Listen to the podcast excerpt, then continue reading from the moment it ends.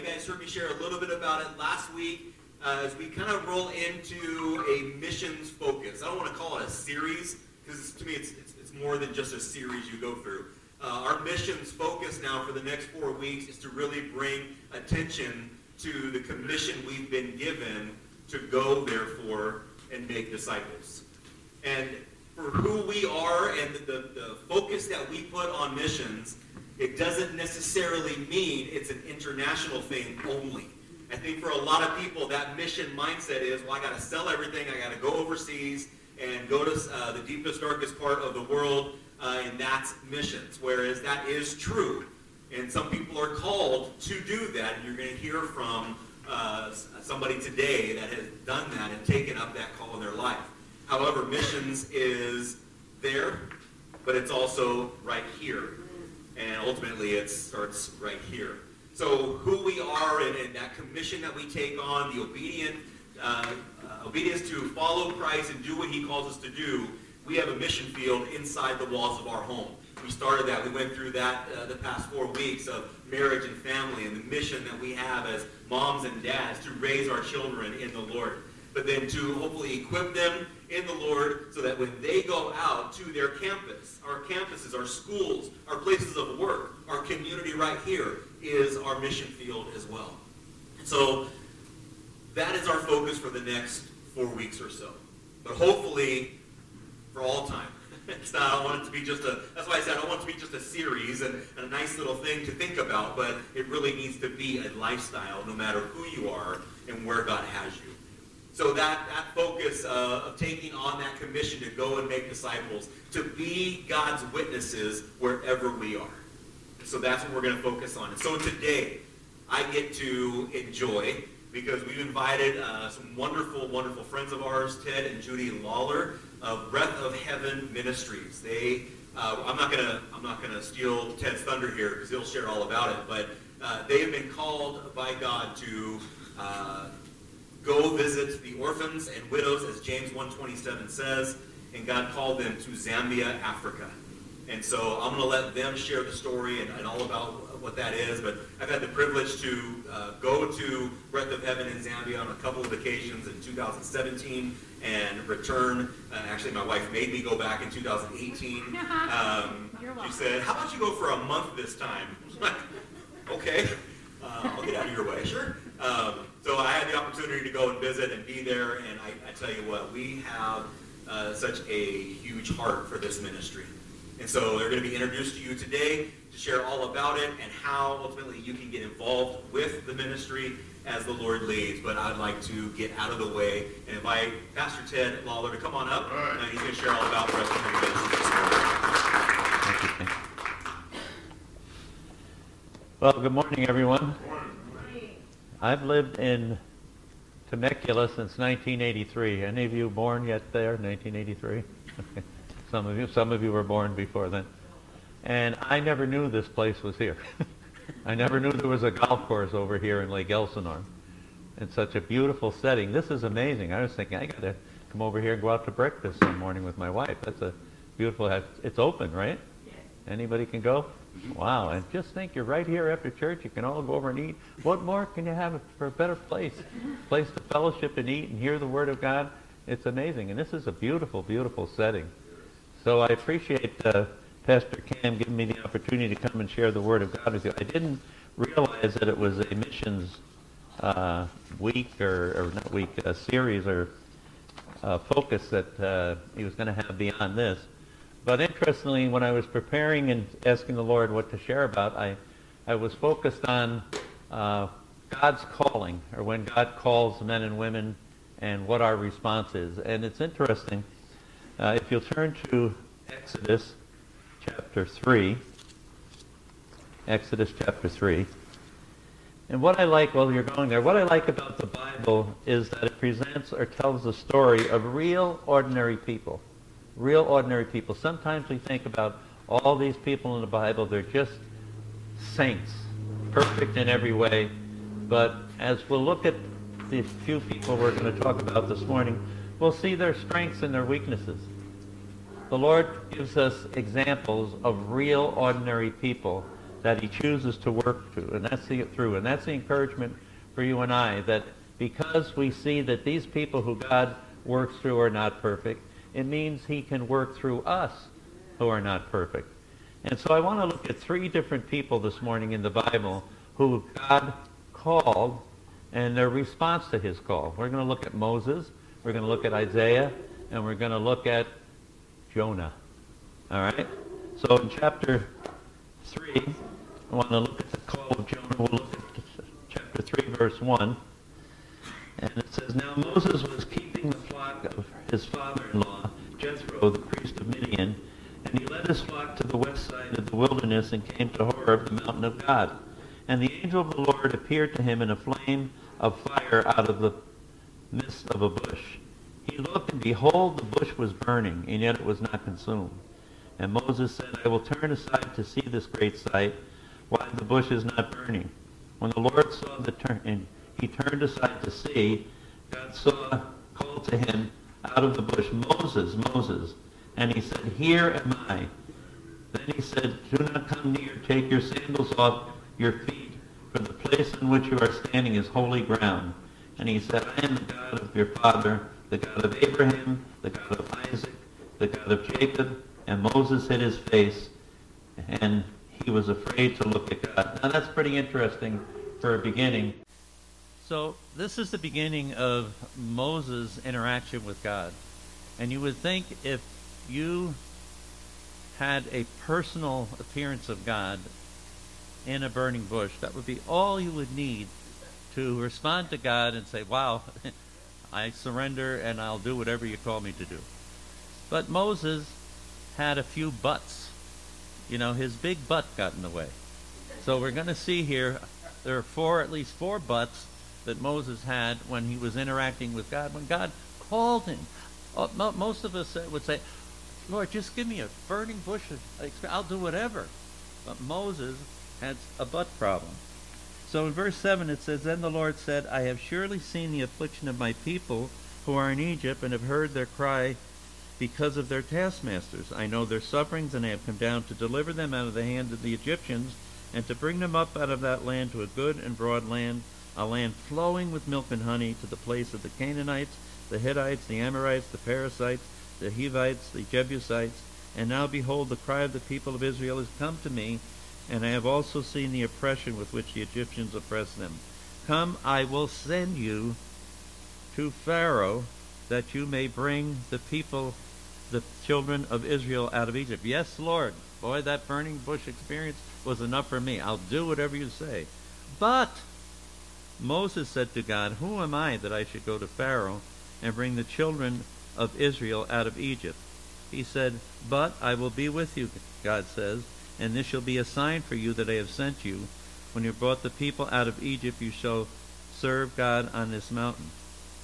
Then he goes through again some other things that he's going to do and who he's going to reveal himself as. And then we'll go over to verse 4. Then Moses answered, But behold, they will not believe or listen to me. I don't know about you, but if God was telling me to do something, I don't think I'd bargain with him. But Moses, uh, I guess he was uh, confident enough to do that. They will not believe me or listen to my voice, for they will say, The Lord did not appear to you. The Lord said to him, What is that in your hand? So then, in order to give Moses further proof, he gives him a number of signs. And he said these signs will be part of what he will do when he's before Pharaoh. But then down in verse 10 it says, After seeing these signs, a snake uh, turning into a stick, and putting his hand in his cloak and his hand turning to leprosy, and then taking it out and seeing it uh, restored, then taking the water and pouring the water on the sand, and then it turning into the flood. Moses still has another but. But Moses said to the Lord, O my Lord, I'm not eloquent either in the past or since you have spoken to your servant. But I am now slow of speech and of tongue. Then the Lord said to him, Who has made man's mouth? Who has made him mute, or deaf, or seeing, or blind? It is is it not I, the Lord? Now therefore go, and I will be with your, your mouth, and teach you what you shall speak. Okay, Lord. Yes, Lord. But he said, Oh my Lord, please send someone else. Boy, you're treading on you know, troubled ground when you're getting to that telling the Lord to send somebody else.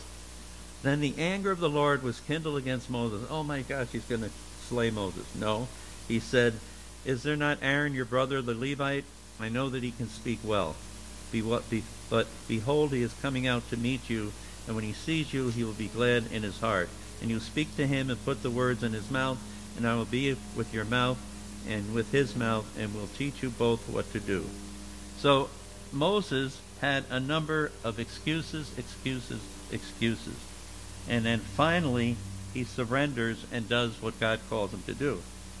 So, how many of us have had excuses when God has spoken to us? Maybe not as dramatically as far as the a burning bush type of experience, but in reading the Word or in sometimes in conversation and in prayer, we have a sense that God is moving us. Like Ham said, it doesn't have to be going halfway around the world to minister to people. It could be ministering in our family. It can be ministering to our neighbors. It can be uh, interacting with somebody that uh, tends to be a little difficult and you want to sh- shy away from. And the Lord is impressing you. Move out and be my voice. Speak to that situation, and I'll be with you. And we have the, the confidence today as the people of God, in, in, as a result of Pentecost and the coming and being baptized with the Spirit, we have the reality of God is Emmanuel not only with us, but He is upon us and empowers us to do whatever task He calls us to do. And they didn't have the indwelling Spirit in the way we do, and, and the, the Spirit present and available to them in the way we do today. So this is quite different. So Moses, in spite of all his buts, God uses him. And one I like especially because we think this is the way everybody should act. Look at Isaiah chapter 6, please. Isaiah chapter 6. This is the vision that Isaiah had. Chapter 1 In the year that King Uzziah died, I saw the Lord sitting upon a throne, high and lifted up, and the train of his robe filled the temple. Above him stood the seraphim. Each had six wings. With two he covered his face, with two he covered his feet, and with two he flew. And one called to another and said, Holy, holy, holy is the Lord of hosts. The whole earth is full of his glory. I got to stop there. You know, sometimes with me, I love a group called uh, Maverick. I know some of you have heard them. They're, they're a contemporary group. And their worship is very anointed. And a lot of the music we have today is anointed. But I don't know whether it's me, my age, or what. But sometimes they go on and on at the end of the song pour out, pour out, pour out. You know, they'll repeat the same phrase over and over and over again. And my brain gets brain dead after, you know, about two minutes of singing that. So I told this uh, one man that used to work at the village with us, Michael Devine, I said, wow, that's that's just, you know, too much repetition, too, too much repetition. He said, well, you're going to have a tough time in heaven. He said, why? Well, look at Isaiah chapter 6, 1. Holy, holy, holy, holy, holy, holy. I don't know how many thousand years we're going to be saying, holy, holy, holy. So maybe the Lord has prepared me for get to get used to a little bit of repetition, but I think I'm going to be right there with him. Holy, holy, holy. Maybe the Lord will say, you're going to have to say a few more holies because you didn't want to keep repeating. And the foundation of the threshold shook at the voice of him who called, and the house was filled with smoke. And I said, Woe is me, for I am lost. For I am a man of unclean lips, and I dwell in the midst of people of unclean lips. For my eyes have seen the King of glory, the Lord of hosts. Then one of the seraphim flew to me, having in his hand a burning coal they had taken with tongs from the altar. And he touched my mouth and said, Behold, this has touched your lips, your guilt is taken away from you, your sin atoned for. And I have heard the voice of the Lord saying, Whom shall I send? Who will go for us? And he said, Here am I, send me. And he said, Go and say to this people. Now, the, the word that he gives Isaiah to go and give to the people is a word of judgment and a word of rebuke. But Isaiah says, Lord, just send me. His response was complete surrender, no questioning, and we think that's the way it happens all the time for everybody. No, it doesn't. Moses had his excuses. More excuses, more, more excuses. Isaiah had a vision, and in response to that vision and the Lord speaking to him, he was totally surrendered and willing to go. Can you imagine going to to, to give a message to people and telling them that they're they're uh, needing to repent and their lifestyle is not quite biblical. You know, today today sometimes we're afraid to say something because we might be canceled culturally or something, you know, what's going on today. But here Isaiah, he responded and said, Yes, Lord, I'm going to do that, and I'm going, and he give that message. But we have another guy named Jonah who responded in a different way. So if you go to Jonah in chapter 1, it says, Now the word of the Lord came to Jonah, the son of Amittai, saying, Arise, go to Nineveh, that great city, and call out against it, for their evil has come up before me. And Jonah said, Yes, Lord. No. Jonah rose to flee to Tarshish from the presence of the Lord. Now, Tarshish was, the, in that time, the farthest place that you could get away, the far, far end of what people knew as uh, what they traveled to. So he got as far away from God as he could when God said, This is what I want you to do. He ran from God. Now, you know, each one of these illustrations are typical either of many of us at some point in our lives or even now or what. But what I want you to see is in spite of people's responses, and we're very quick to judge people where God is, is willing to give people even second chances in hearing him. But Jonah rose to flee to Tarshish from the presence of the Lord. He went down to Joppa and found a ship going to Tarshish. And when he gets on this ship, they start out to sea, and what, what happens, they a major storm comes up, and Jonah's down in the in the hull of the ship, sleeping, resting, and the the sailors are all frightened. They're fearing they're going to crash. They're going to uh, the ship is going to be destroyed, and they wake Jonah up, and Jonah comes up, and he's calm about it. Well, they're little. They're crying out to their gods. They're crying out to their gods to rescue them, and they remember that Jonah told them about their God, his God, and that he was running from his God. So they think that maybe the problem they're having with the storm is because of Jonah. And Jonah then tells them to throw him overboard. Oh, that was pretty nice of him, wasn't it? To do that. So eventually they try going to the shore and keep rowing and rowing and rowing. But before that, they do throw Jonah overboard, and he gets swallowed up by a great fish and Jonah was in the belly of the fish three days and three nights. Well, I really like sushi. I don't know about you. But I don't know whether I'd want to be even one day in the belly of a big fish. But what I like about Jonah is in chapter 2, verse 1. It says, Then Jonah prayed to the Lord his God from the belly of the fish, saying, and I love this prayer of repentance and crying out to God. I called out to the Lord out of my distress, and he answered me. Out of the belly of Sheol I cried, You heard my voice. For you cast me into the deep, into the heart of the seas, and the flood surrounded me. All your waves and your billows passed over me. Then I said, I am driven away from your sight, yet I shall again look upon your holy temple. The waters closed in me over me to take my life. The deep surrounded me. Weeds were wrapped around my head at the roots of the mountains. I went down into the land whose bars closed upon me forever. You brought me up my life from the pit, O Lord my God. My life was fading away. I remembered the Lord, and my prayer came to you into your holy temple. Those who pay regard to vain idols forsake their hope of steadfast love. But I, with the voice of thanksgiving, will sacrifice to you what I have vowed I will pay.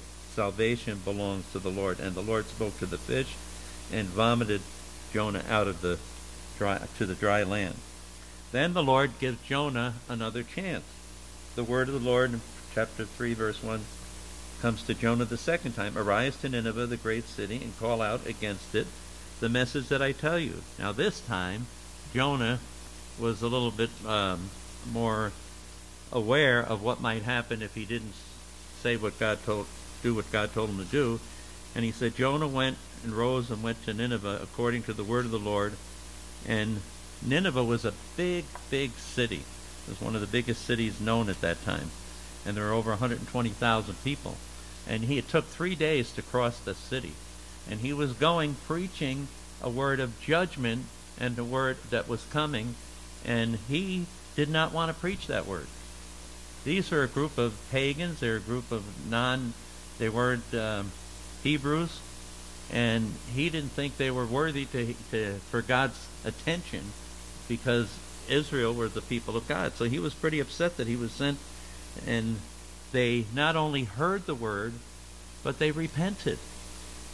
And you would think that Jonah would rejoice, but in chapter 4, verse 1, it says it, it displeased Jonah exceedingly that, in other words, they were, says, I'm sorry, in 3 verse 10, when God saw what they did, how they turned from their evil way, God relented of the disaster that he had said he would do to them, and he did not do it.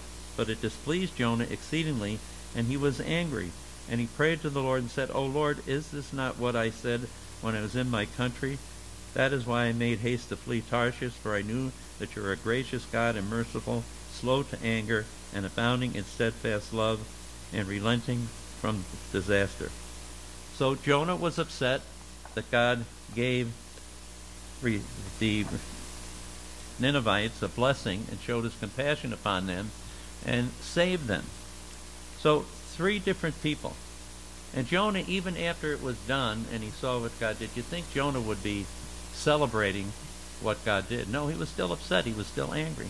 But God didn't reject Jonah.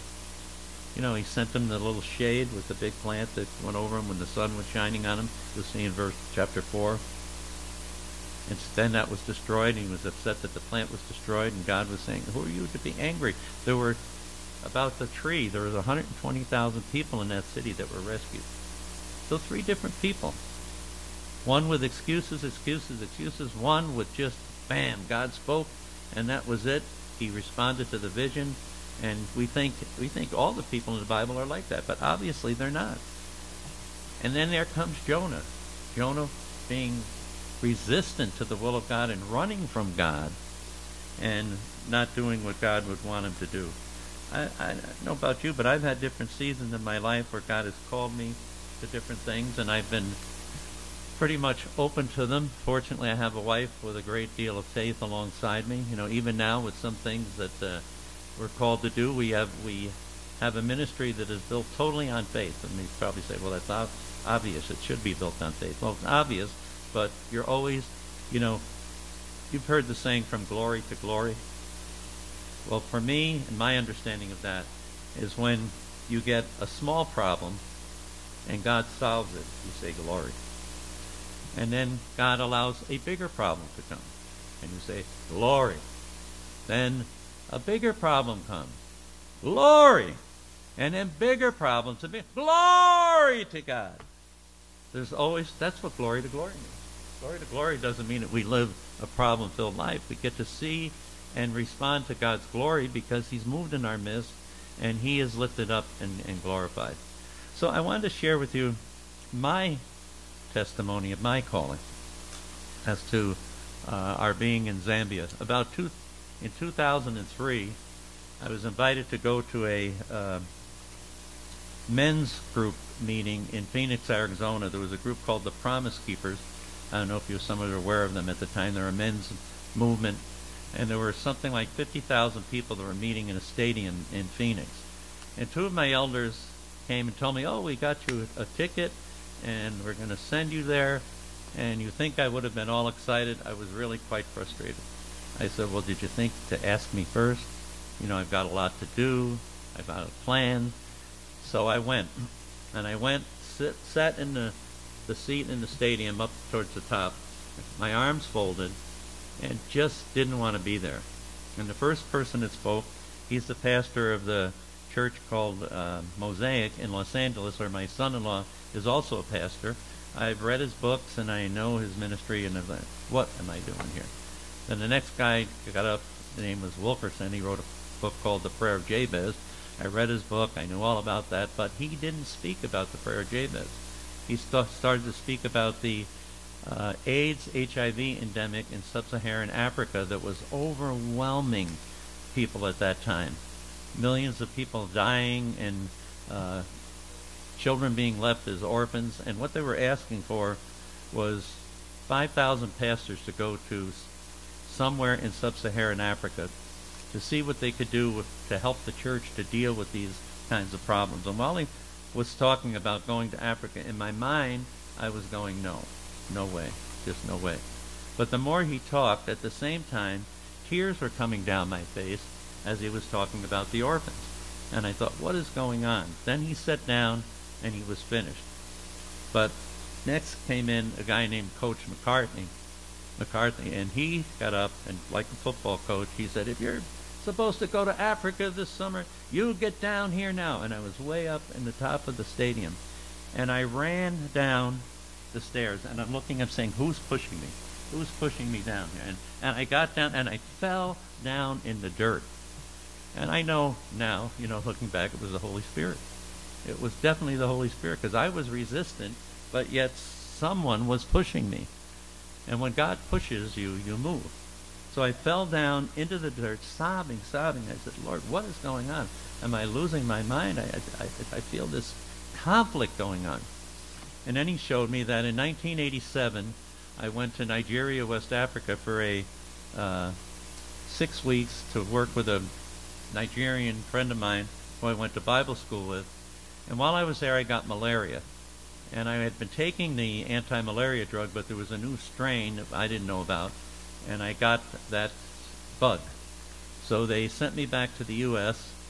they even uh, tried praying over me, and I was so bad. A bunch of women came in at night, and you know, you thought I thought it would have been spiritual about it. I I chuck it up to the malaria, but they came and they were praying around me.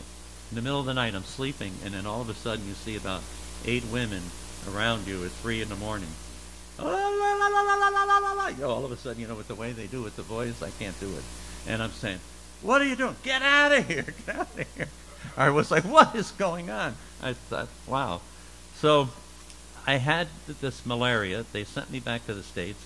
They put me in the Fallbrook Hospital for two weeks. And after two weeks, the doctor said, you have cerebral malaria. It's all through your body up into your brain. It doesn't look good. It looks like you may not make it. He said, but we're going to try to do a blood transfusion tomorrow and see if that can help out. So the church came back again to pray and prayed over me. And the next morning, the doctor said, I'm going to take your blood and test it before we do the transfusion. He comes back to me and he says, I don't know what to tell you. Last night, you were loaded with the parasite. I did the blood test. Today, there is no sign of any parasite in your body. And he said, as a doctor, I can't explain it. He said, but as a Christian, he said, I know God did something. But as a doctor, I can't explain it. He kept going back to, as a doctor, I can't explain because he didn't want to be pegged as a doctor who was saying, I guess there was a miracle going on in his office. I don't know. I said, don't worry, doc. I won't tell anybody that you were my doctor. So I'll give all the credit to God, and nobody will have a problem with this. He said, okay. So when I was on the ground, all of a sudden I was reminded of when I had gotten the malaria, that I wasn't reminded, God showed me that somewhere deep down inside, not even something I was aware of, I made a deep inner vow that I would never go back to Africa because I was afraid I might die. I didn't know that. It was something that was deep down. And when the Lord revealed that to me when I was on the ground, I said, I'm so sorry, Lord. I said, I took care of all that in 1975 when I surrendered my life to you. If I die in Africa, or if I die, anybody know where Aguanga is? On the way to Palm Springs? Rocks and snakes, and or if I die in Aguanga, that's up to you. So Lord, forgive me, and I'll go wherever you want me to go. And that's when He spoke to my heart and said that we would give the rest of our life to working with orphans. So I came home, told my wife. She said, God said it, and then essentially said, let's do it. So that was then the beginning of our moving towards, and I had a call from somebody I hadn't heard from in a long time, wanted to know what I was doing. Actually wanted to find out how I started our Hispanic congregation and get some information about that. And then he asked, what are you doing? And I said, well, I'm maybe going with a group to, to, to Africa. And he said, oh, we're doing a work in Zambia feeding 3,000 kids a week. Would you like to come over here to see what we're doing? So I went the minute I went to the uh, arrived at the airport, a guy approached me. He said, I remember you. I remember you came and did a healing conference in 1995 in Vegas where I was a pastor at this church, uh, assistant pastor at this church. I didn't remember him. And God put us together and he became our uh, operations director to help build all the buildings and everything that we have. So, and God gave us a vision for a church, a school, and 14 homes and a medical clinic. And as of today, we've opened up our first uh, home, I think, in 2009, 10, and then we were meeting with our school in the houses. But then, because when you go out of our property, then and you went down the street, there was a a big uh, flow of water, especially in the rain, and the kids would have to cross over it. And one day I was driving down, and I saw them yelling on the other side to me as I was passing. They couldn't pass, and they're yelling, Abusa, Abusa, save us. And Abusa in is uh, pastor. So, and I thought I was so upset. I said, I wonder if, if the president of Zambia has to worry about his kids floating down a river, you know, because of the, the water. So that's when we decided that we were we felt the Lord gave us to go ahead to begin a school. And as of today, we have 10 homes built. We have 100 kids in, in residence in what are essentially family homes with 12 kids in each one with a house mother. And we have over, we have 400 kids in the community or in the school from elementary to high school. And we have a piece of property where was donated and we're just starting our uh, lab for the uh, uh, high school. And then the Lord provided the money at our uh, banquet, our fundraiser, just a month ago to be able to. We just finished building our clinic, our Hope Clinic, and the money, fifty thousand dollars. Somebody came that I never even met, and said they loved what we're doing, and sent us a check for fifty thousand dollars to do all the supplies, all the, the medicines, and you know, hey, you know, I'm gonna say. Some people say to me, "It's amazing what you're doing." I'm not doing anything. It's what God's doing. They say, oh, you must have all these contacts with all these rich people. No, I haven't. It's God's put somebody in at different times. But for the most part, when we started, I said, Lord, how am I going to do this? I'm trying to uh, raise money for building a church. I was a pastor here in Temecula for 30 years. And this is when I was 55, I think, 54, when we got the call for that. And I said, I, have got all this raising money for a building. How am I going to do this in Africa at the same time? And the Lord quiet, quieted my heart and just spoke to my heart that He was going to take care of it, would come from outside. A few weeks after I got back from our first visit to Zambia, a man who I discipled in our church many years ago moved back to our area, and he was now doing a business where he built uh, golf courses. And he was there the day when I showed the the video of what we were doing and our vision. And he called us to his house, had dinner, and then after dinner, he said, "My wife and I want to help out." And I've never gotten a check like this. He gave us a check for sixty thousand dollars. Now I was trying to be very pastoral. I said, "God bless you, my son." My wife, "Thank you, Jesus. Thank you, Jesus. Thank you, Jesus." And at the same time, a couple of weeks later, we got a mail, something in the mail, where somebody from, I think it was Laguna, Niguel, and up in that area, I don't know how they got our name or found out what we were doing. The woman said, My little daughter found out that you were uh, doing this mission for orphans, and she wanted to help out. She's four years old. So she emptied her piggy bank, and this $5 check is from her piggy bank. And the Lord spoke to my heart, and she, he said, I can make it happen through a five-year-old with five dollars, or I could make it happen from sixty thousand, whatever. It's nothing to me. I'm the one who's directing this. So I wanted to let you see we deal with orphans that double orphans and single orphans. Double orphans mean in Zambia, according to the United Nations, they designate orphans as double and single. Double, double meaning they've lost both parents. Single means the father typically has died, and the family becomes vulnerable because the woman has no means of income, and oftentimes she either goes out and begs, or the kids go out and begs, or can wind up in prostitution. In Zambia, there's over 60% unemployment in the city areas and 70% in the villages. And when it hit in 2003, and earlier than that, 20% of the population had AIDS, HIV. So when uh, you look at the situation there with the kids in the homes they come from, Many of them don't have, uh, they might have one meal a day. They might have meat once or twice a month. There, many of them uh, can go to elementary school because the government pays, but by the time they get to high school, they have to pay for different fees and uniforms and stuff like that, and they can't pay for it. Oftentimes, grandparents are left taking care of 10 or 12 kids, and they don't have the money to do it, so they can't send their kids to school. So our kids are about a third of them or half of them, I say half of them, are double orphans, and the other uh, percentage of them are uh, single orphans, meaning uh, in a vulnerable situation. We also have a scholarship program now that we've developed where we reach out to the community at large because we're in right in the community, and uh, there's some people part of a community that are a little. There's not really a middle class, but they're a little better off where they can build their own houses and they can afford to come to a private school. So that helps us to uh, do the school and become more self-sufficient. But I decided to reach out to really vulnerable kids, and instead of having them wind up going into a residential program, if we could support them by way of education, and now we have about how many kids, Judy? 60, 70?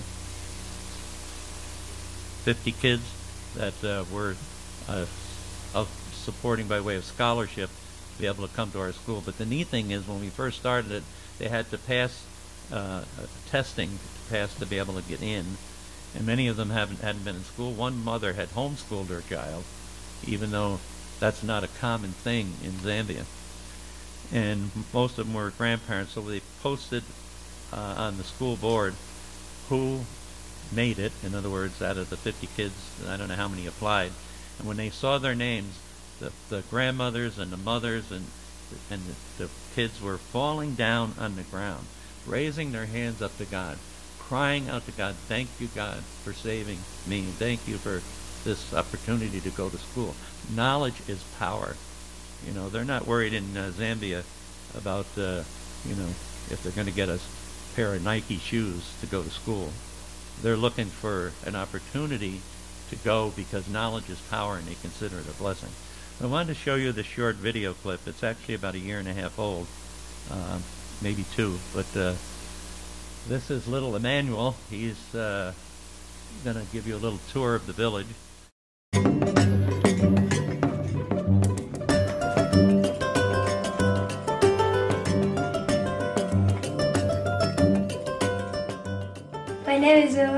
I am 8 years old.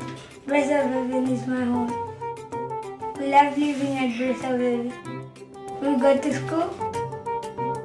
We learn many subjects. We love to read, like mathematics and science. We have teachers who teach us so well. We have mothers who take care of us.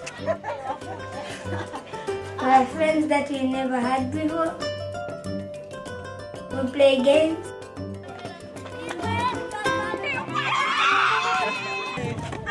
We ride bikes. We laugh together. We eat good food. Then many people love us. And we learn how to love each other. Before we came here, life was hard. We would only eat maybe one meal per day. We never got meat. We do not know what will be in our future. But now our lives are different. As we get older, we know that our future is good. We have a beautiful school, and soon we have a new high school and transmission home for the older kids. By God's grace, they have opportunities that others don't. They have sponsors that you never had. And education you never had.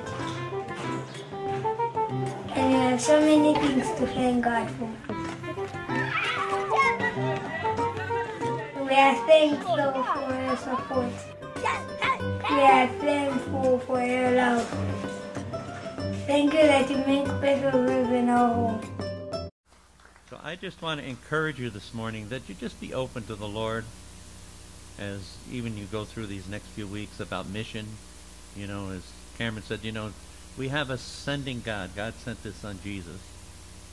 For God so loved the world, he gave his one and only Son. Whoever believes in him shall perish but have everlasting life. And commissioned and called him to come. We are called and commissioned to go into all the world, whether it's Judea, Samaria, or the other ends of the earth. And I just encourage you to be open to God to use you however to be his arms, hands, and feet to a lost and dying generation of people. God bless you. Thank you, Abusa. Um, actually, I'm not going to let you sit down. Uh, would you mind, uh, you or uh, Judy or whoever, would you come up and tell us and just share with us a little bit about the specific ways that people can get involved uh, and, and how they can support and how they can be involved with all the various aspects of the school, the kids, the the homes, whatever it might be. Would you mind sharing a little bit about that? Well, the backbone uh, of the ministry is child sponsorship. That's the regular monthly giving. Um, so, what we do is we assign a child. If you wanted to be a child sponsor, from any, you could sponsor a child for from fifty dollars a month or or more than that. It's more than that to support a child with the education and the medical and everything. But you can start with a donation of fifty dollars a month. You'd be assigned a child you can write to that child, and that child gets to know you.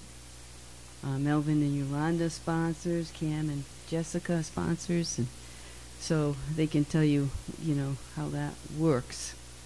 But you get to see that child grow, and a lot of our sponsors even help them after high school as they're going further for their education. So child sponsorship is always an, a need for us. Uh, we're very dependent on it and other things we can all you can always uh, one-time donations right? As ted said we're furnishing the medical clinic.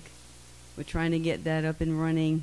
We're in the process of building a high school.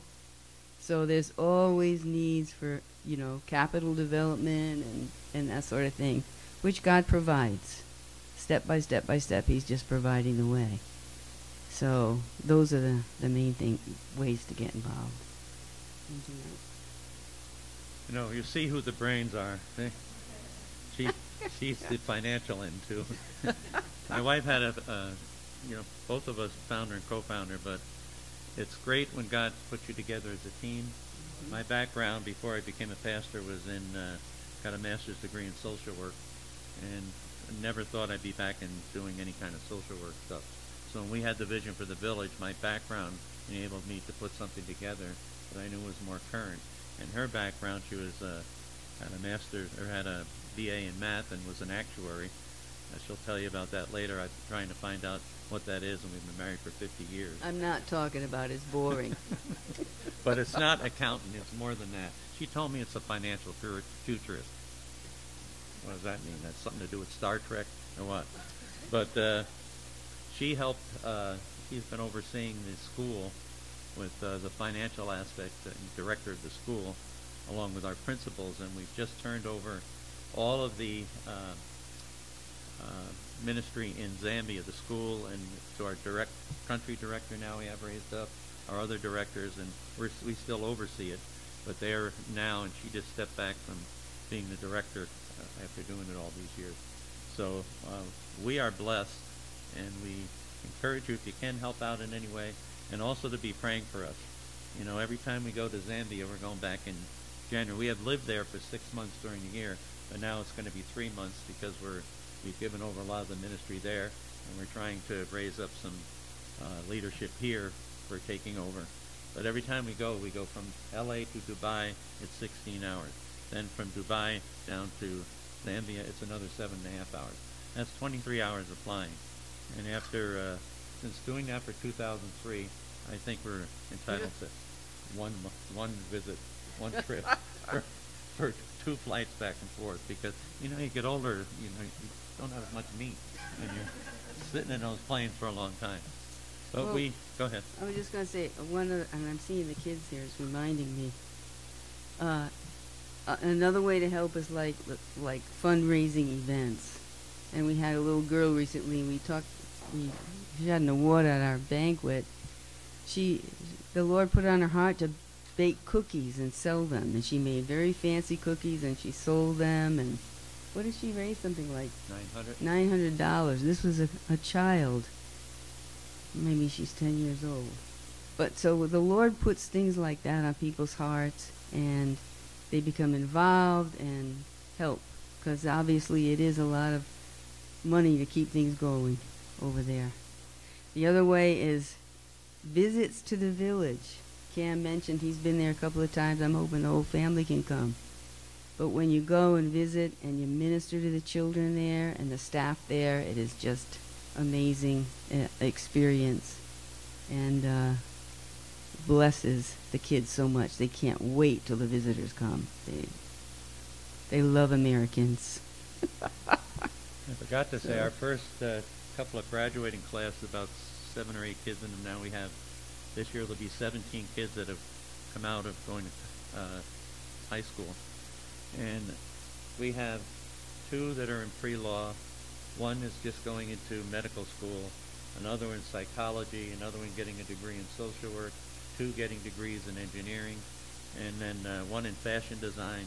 So we help our kids beyond that because to go to school in Zambia, to university, can be, room, board, and tuition can be about 200 or 250 dollars a month for for university. So some of the sponsors stay with them. So they have, like he said, we have a future, and these kids who are living in despair and lack of hope now have hope in the future because of God's grace and God's mercy and hand upon the orphans and the widows. Amen.